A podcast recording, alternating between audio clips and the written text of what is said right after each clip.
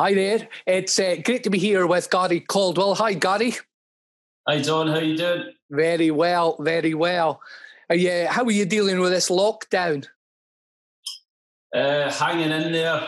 Home homeschooling's been uh, a huge challenge uh, with, with three kids. My girlfriend's got two, so oh. at times there's five kids homeschooling in the one house. But I must admit, the kids have been great. They've really kind of got on with it, and it's yeah, probably more difficult for them. But uh, yeah, we've been going out on walks, and I've been taking my older boys out running and on the bike. So it's been it's been good in a different way, but obviously yeah. in some ways as well.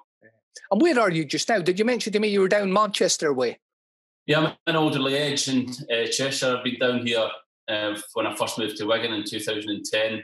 Uh, I came to this area, which is about 40 minutes south of Wigan, uh, and I love it here. I, I, don't think I would ever move from here. The kids, two of my kids were born down here, and they're all settled at school now. So um, I'm pretty settled. I think I would always kind of have a base around here. And as we were saying earlier, it's just such a great part of the world for football, isn't it? It's it's almost like a, an epicenter of clubs and players around that Lancashire going into Yorkshire area. Yeah, as there's there's so many teams and, and different leagues as well. Like you, you've got your Rochdale and Bury's. Obviously, Bury went out uh, uh, kind of business, but they they were in League One, League Two, so you could go to that kind of level and watch them. And then up even like Stokes, only 35, 40 minutes from my house, and you can then go up to Blackburn and Burnley and Blackpool. It's it's all very uh, close in terms of clubs, and, and even to get to London in the train's an hour and fifty minutes. So it's it's a really good base for for getting all over. Brilliant. So you know I use, and you would have seen the the the slide I always use when I'm doing in the SFA, especially in the A or B license. It's Sir Bobby Robson speaking about you know what football is, and it's more than than you know uh, the people that's in it. It's more than just the teams. You know, there, there's something about football when, especially say when when someone takes you to a game when you're a kid, whether it be your brother or your dad or your mom, and you fall in love with the game. Can you remember when you first fell in love with football? Uh, I can't remember a specific moment where yeah. where I kind of would say I fell in love the, the kind of first World Cup I remember was 1990 when I when I was eight, uh, and I remember that Italia '90, the fantastic music, oh. um, watching all the games. Obviously, Scotland w- were there, which was yeah. was great for for a young Scottish boy with hopes of one day playing for my country. Yeah. Uh, but I can't remember a specific moment. But mm. like you say, there is a love for the game. Yeah. It's something that once it gets inside you, it, it, it's very difficult to kind of let it go. There's yeah. always that to either watch football or, or be involved in football, and it's a fantastic game uh, to play, and yeah. it's a fantastic game to be involved in. Agree. And who kind of growing up really influenced you as a player then? Well, my dad was a, a junior player and, and played kind of locally, played for East Stirling. Yeah. He actually showed me a programme recently where he, he played against Partick Thistle. And right. he, he, was in the programme, so he was very proud to, to show me that, that he, he, played against Thistle. Uh, so he was a big influence on me and my brother. And I was fortunate that I had a brother, an older brother who yeah. was obviously a footballer as well. Yeah. But we always, you know, went to the park together, kicked the ball at the back. I've got my second uh, oldest boy is, you know, he's really into it, but his yeah. brother isn't. So he's not yeah. got that uh, somebody to, to pass the ball with constantly. And, and I had that, and I was very fortunate that me and my brother could develop and, and grow up together. Yeah, and that, that's such a a brilliant thing to have, isn't it? Especially a brother that's a bit older that you can, yeah, you can always chase, isn't it? You could. Uh, was, was he a centre? What position did your brother play?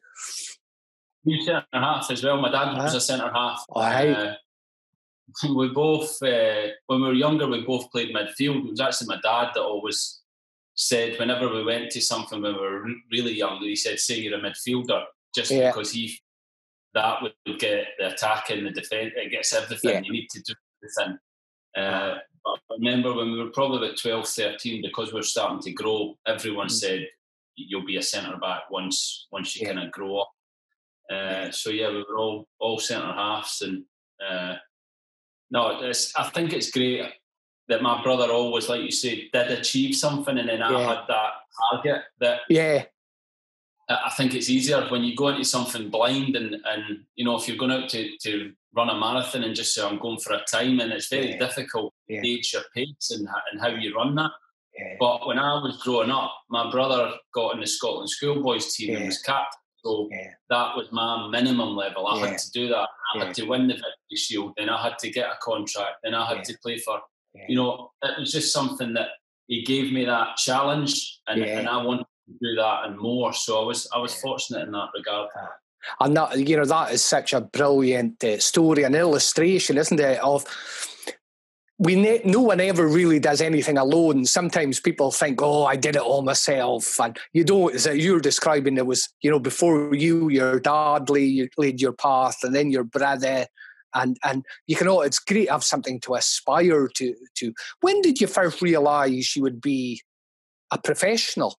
Did you always have that aspiration to be a professional? Yeah, I think probably when we were about 12, 13.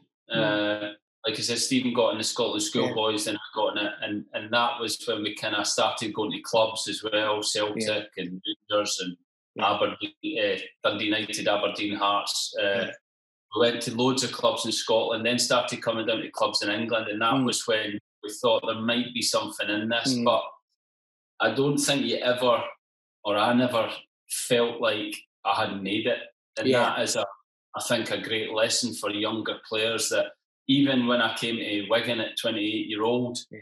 I, I, didn't know everything. I hadn't made it. I felt like I always had to prove myself and always had to do more. Uh, yeah. And that was something that stayed with me right till the, the very end of my career. So I was always kind of wasn't happy with what I did yeah. and wanted to do more. Uh, so that, especially in football, because once you think you've cracked it in mm. football, it can very quickly uh, you can get egg in your face or you know mistakes will happen if complacency sets in. So i was always striving to learn and and to be better right throughout my career. And i think that's a great description because certainly all everyone i know that's usually excellent which you are at anything you you, you would do they almost have that um, a positive discontent is the best way i could put it. You know that however well you're doing you're always looking to think, oh, I wonder if I can get better. I wonder what I can do this. And yeah, would you agree with that? Yeah, I think in my in my, in my kind of in moments on my own, yeah. I, I, was like outwardly, I always yeah. gave the perception of I'm doing all right here. Yeah. I never, I never showed negativity. I never wanted to show weakness. If I had a bad game, I wouldn't announce it to the world. Yeah. When I got my own, though, I'd sit myself and say, you know that wasn't good enough. You need yeah. to improve here, or you need to do this better. Yeah. But outwardly, yeah, all to, to, give you know body language and, and mindset that you know I'm in control. I know what I'm doing. So I think you know you need that kind of balance of a mental toughness and resolve that you show to the outside world, but inwardly you have to be honest with yourself and, and try and constantly improve. Yeah, I think that's a great point as well. You know, I I, I was speaking to John Rankin last week, and and Ranks, of course, went from being in the youth setup in Manchester United back to up the road to Ross County. And Ranks put it a great way, and, and it really struck me. He said, I never really played for Manchester United. He says, I never played for Manchester United. I played for, you know, I was a youth player at Manchester United that I played at Ross County first team. And he said, so many young players now, if they're signed for a big club at youth level, think they've made it.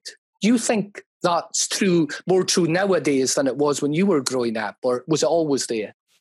Massively, and I have the exact same experience of never. I never played for Newcastle. I was yeah. a Newcastle youth team reserve team player, yeah. and ultimately got released from there. Yeah. But that doesn't define you. That then yeah. has to be that kind of drive and that yeah. motivation to, yeah. to come back. Yeah, there we are. And what about the younger players now? Do you think it's always been like that, Gary? Uh, yeah, I think so. I think younger players now, I see you know, I go to academy games and you see Man City players walking in with, with a Man City tracksuit and they believe they play for Man City. And I think Ranks' his mindset, my own mindset that I had, is the one you should have. You haven't played, and even when you play one game for the first team, you aren't a first team player. You know, and that's why I had that mentality through my career that I was always wanting to do better and do more. Uh, and that should be your mentality. I go back to when when I first got into youth team. It was I, I called it the wash bag culture. It was when yeah. wash bags started becoming a thing for men ah. to about. And my mum got me a Burberry wash bag. Yeah, it was fashionable back. Yeah, twenty years ago.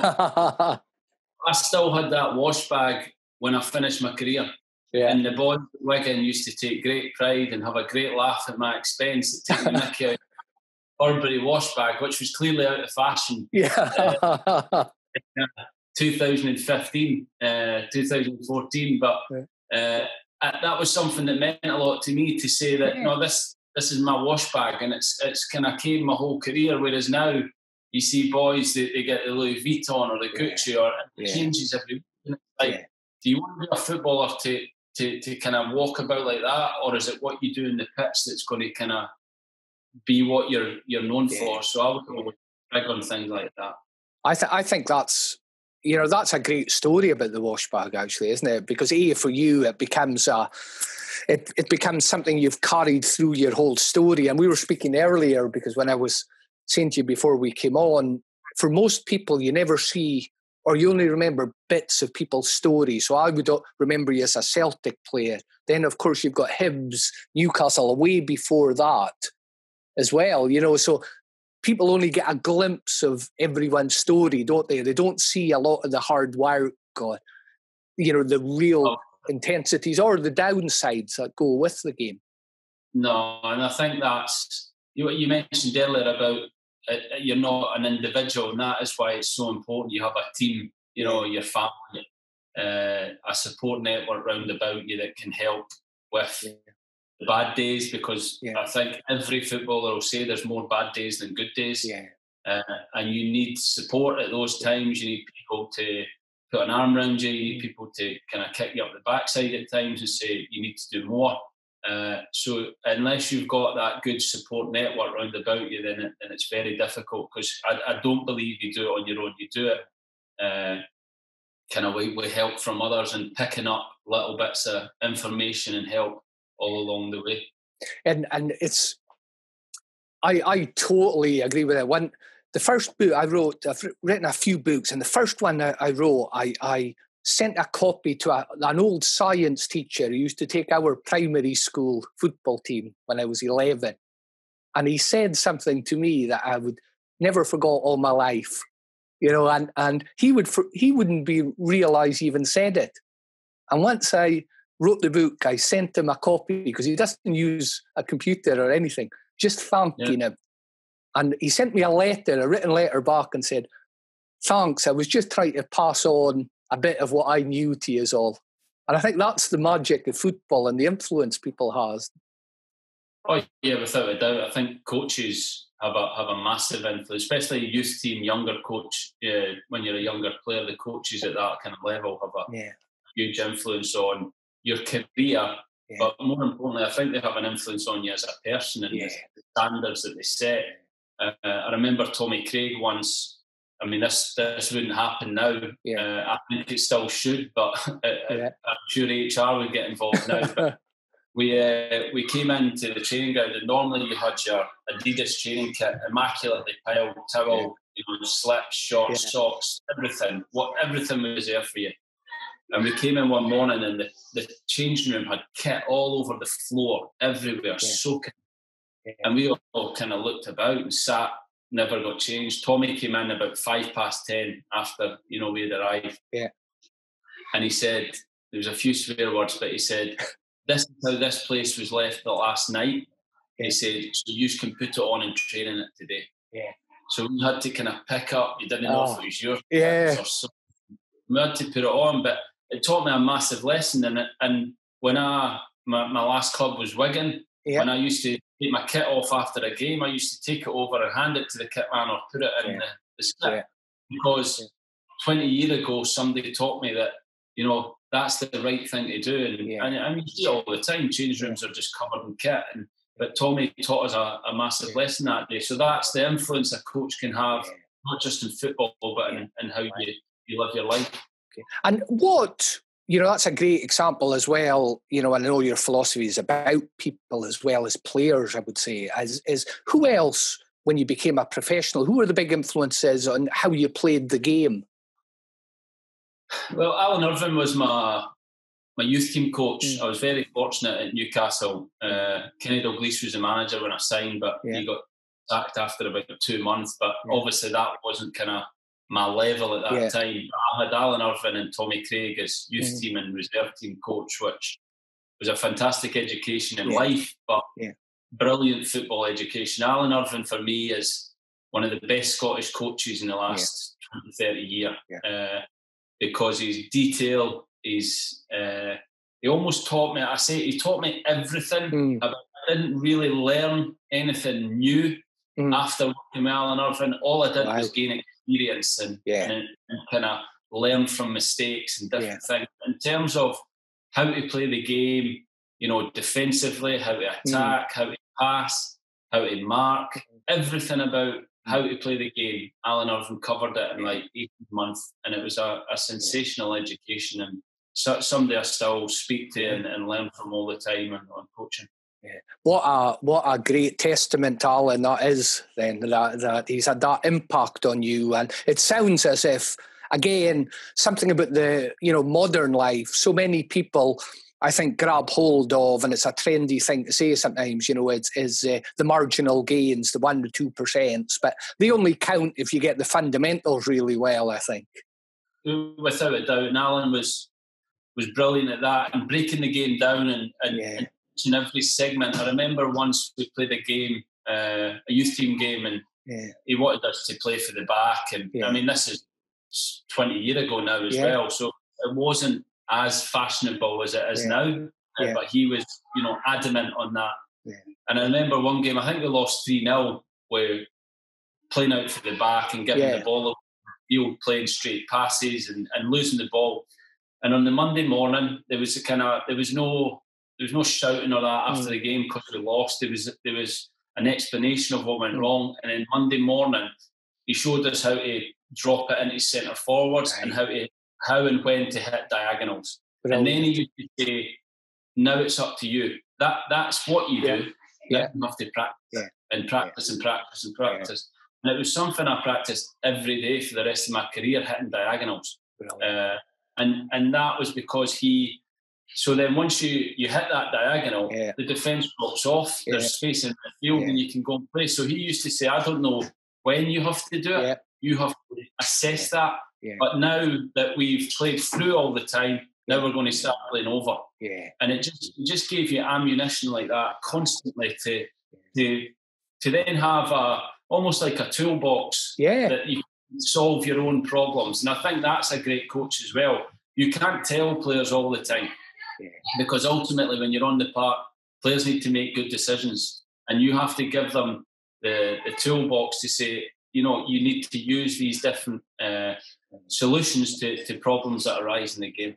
I I think that's a great description, Gary, because it sounds as if Alan there, from what he was, how he was uh, coaching and teaching you as well, there is was ahead of his times now. Because you hear it now, and certainly when I'm involved in coaching, you you were looking to do, isn't it, independent decision makers on the park, and yeah. and and everyone. Sometimes you'll notice players will, will say sometimes is, but when do I use it? And you say, well, only you can tell that. And they think you're trying to wind them up. Of course, you're not, isn't it? No, you. That's, that's what I felt like. Then experience then comes in. You know, so yeah. then you, you make mistakes. Every every yeah. footballer makes mistakes, and then it's about recognizing the mistake, mm. being honest with yourself, mm. and, and saying next time I'm going to do this or next time I'll do that, and then and then that's how you improve and, and get better throughout your career. You're not actually learning new skills. No. Just learning from mistakes and, and the different scenarios and situations that come up, you then have the, the better solutions to those problems. It sounds as if that's a, just a phenomenal football education you had there. And, and you know, f- from first meeting you w- when we were on the courses, I think you you've come across as really thoughtful about the game. Was the transition into coaching quite natural for you?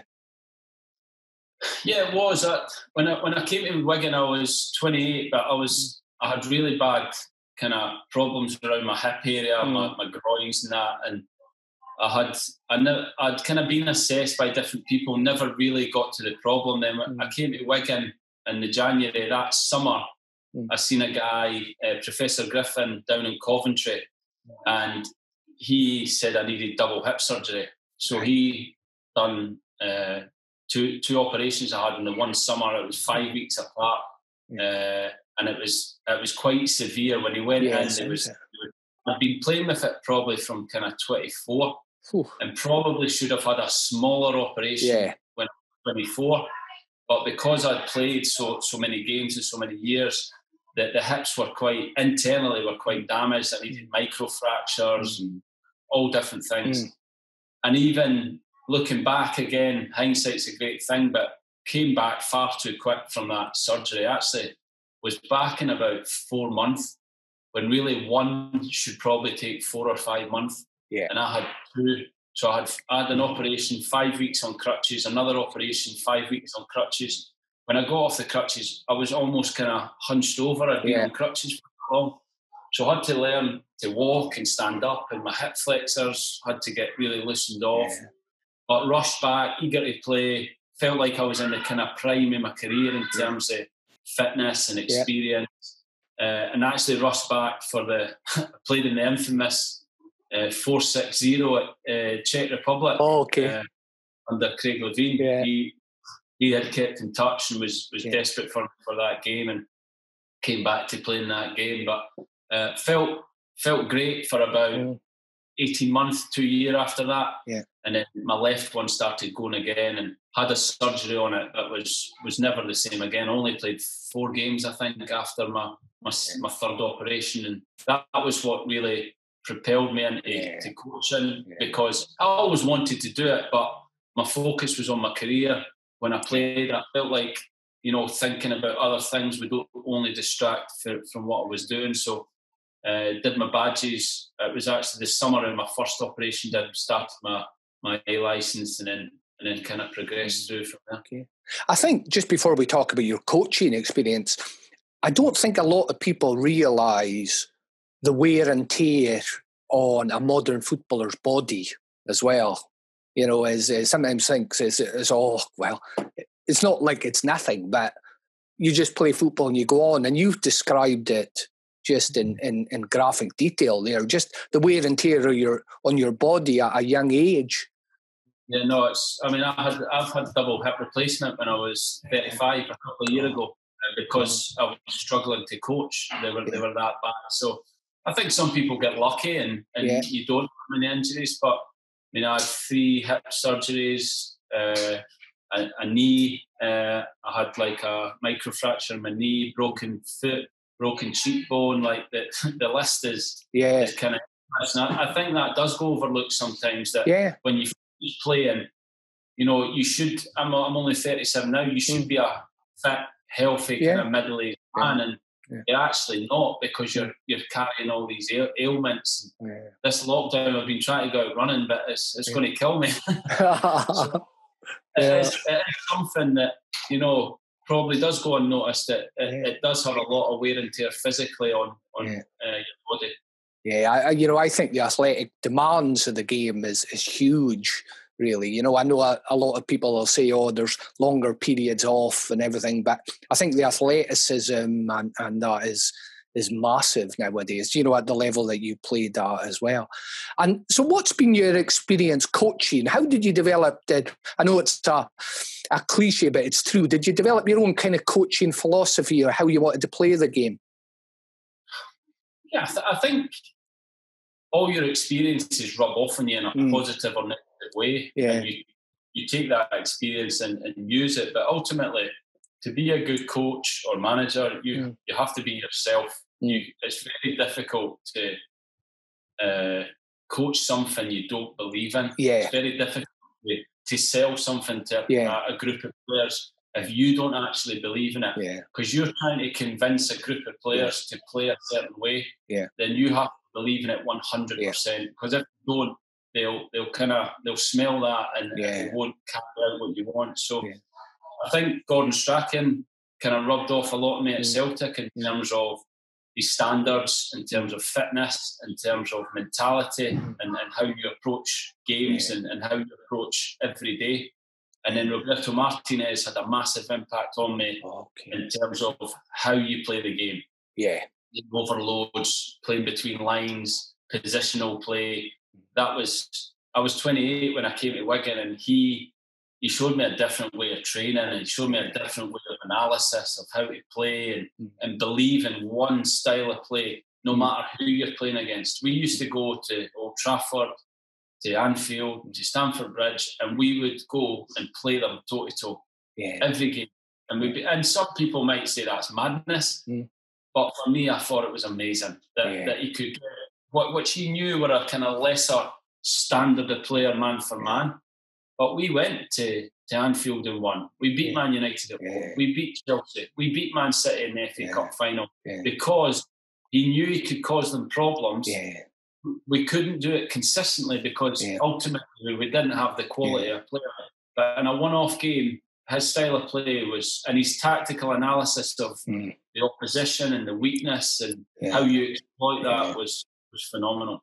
And I think that's a brilliant example, Gary, isn't it? Because as, as Roberto there, you have to, he would have to have the courage to do it, but then you would feel that belief that you could do it from him as well. I, I, can hear that in your voice, isn't it? When where we can do this.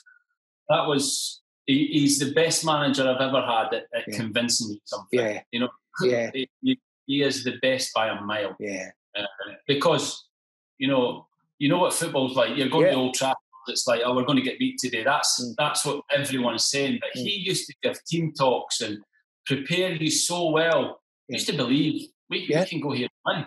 You know, and and even there would be times we lost. We did lose like 4 0 one game, but if you were at the game, yeah. you'd went, they were unlucky there. You know, it wasn't a 4 0. We're, we're in the game up till like the 75th minute. Then we lost three goals late one time. and But we always gave teams a tactical problem because it has, you know, detailed analysis, his detailed training and how he, how he went about that. And that, that rubbed off on me a lot in terms of you know how I then coach and how I want to play the game. Brilliant, brilliant. That's incredible. And what have you eh, learned from your coaching journey and your managing journey so far? What's the big lessons that you've learned so far?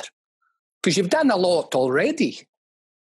Yeah, I have. I was I was 32 when I when mm. I got the Wigan manager's job. Uh, yeah. I'd been coaching and the I'd been helping Uwe Rosler was the first yeah. manager that, that, got me involved with the academy, and I would sit in the stand for first team games and report back at half time and at full time. So he was brilliant in giving me that uh, education. I was only 31 year old at the time, and, and gave me a real uh, inside look at how management works and coaching and how you prepare and that from not from a player, more from kind of the coach's side yeah. of it. Uh, and then worked in the academy and, and ended up in the, in the Wigan job at 32 year old. So it, it, was a kind of sink or swim moment yeah. where I don't think you're ever ready for management. Yeah. But you have to then kind of go with it and, and learn learn on the job almost. Yeah. And I've had good and bad experiences yeah. from them. And, uh, I, yeah. Just want more.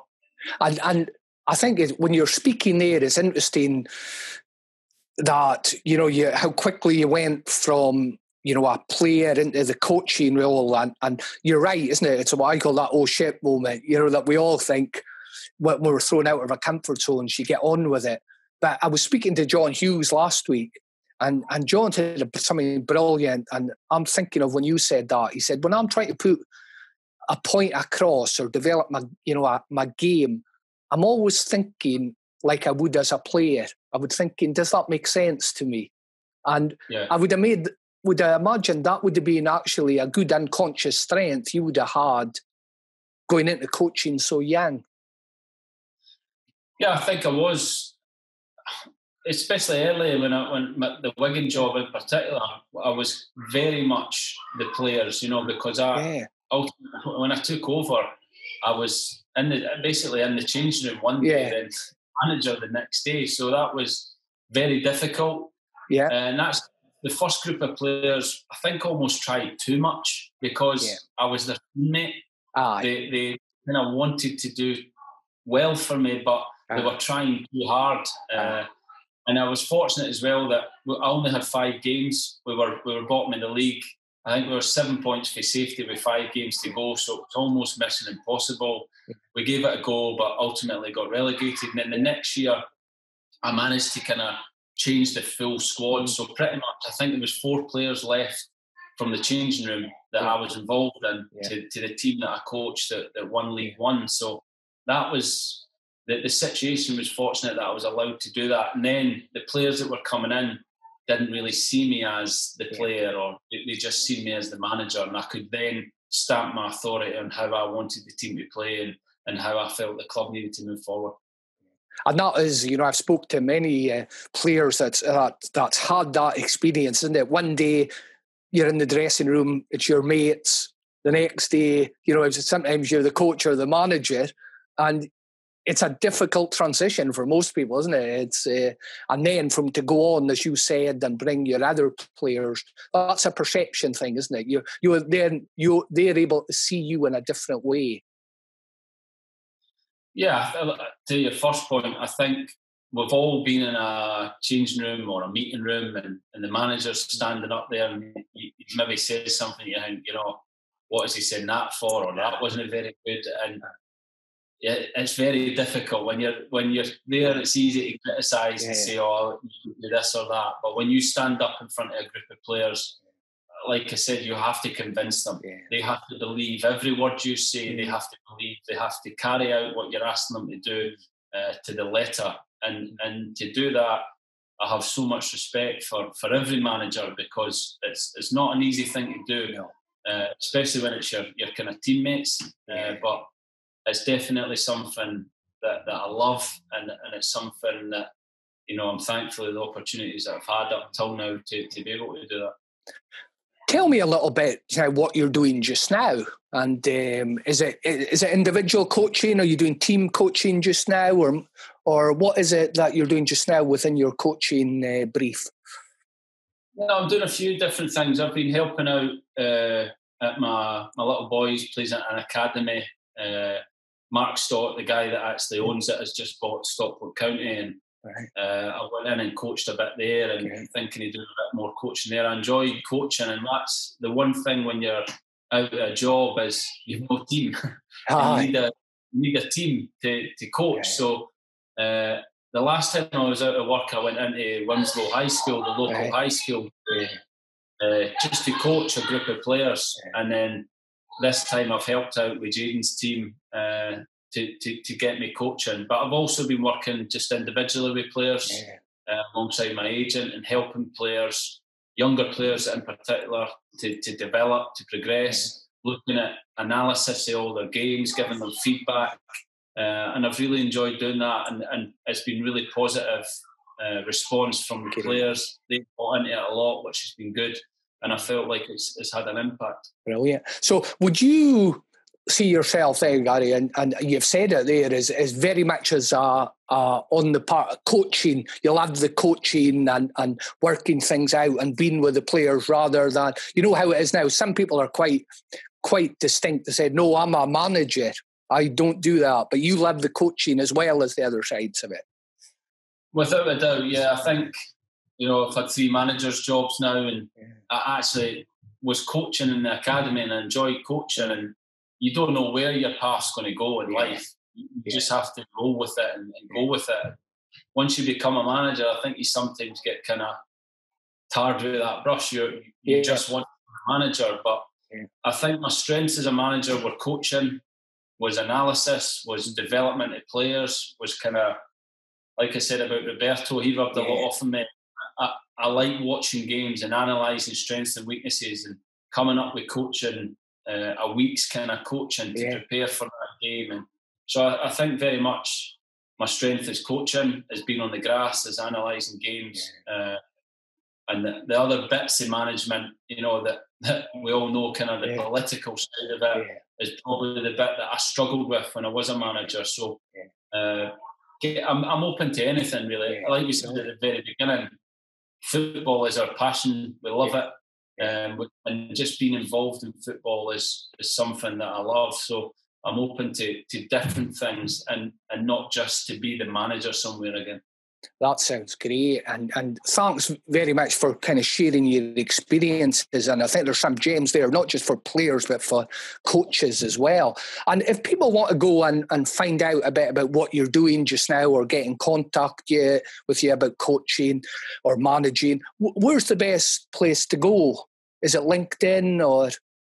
Yeah, I'm, I'm on LinkedIn and Twitter. Uh, it's a social media is not something that I've been right into, but I, have got into it a bit, and and I'm thinking of kind of getting a website and stuff like that. It's, since January, I've been doing it with the, the players individually, and Great. it's something that we're thinking of progressing. So I might get a website and stuff like that moving forward. But anything on LinkedIn, uh, I'm happy to help. I've had a few coaches on there already uh, message me and stuff, which is great. I love kind of helping uh, coaches and different people. So anything like that, then then I'd love to help. Brilliant. Thanks very much for your time, Gary. It's been great speaking to you. Brilliant, Don. Thanks very much. Cheers.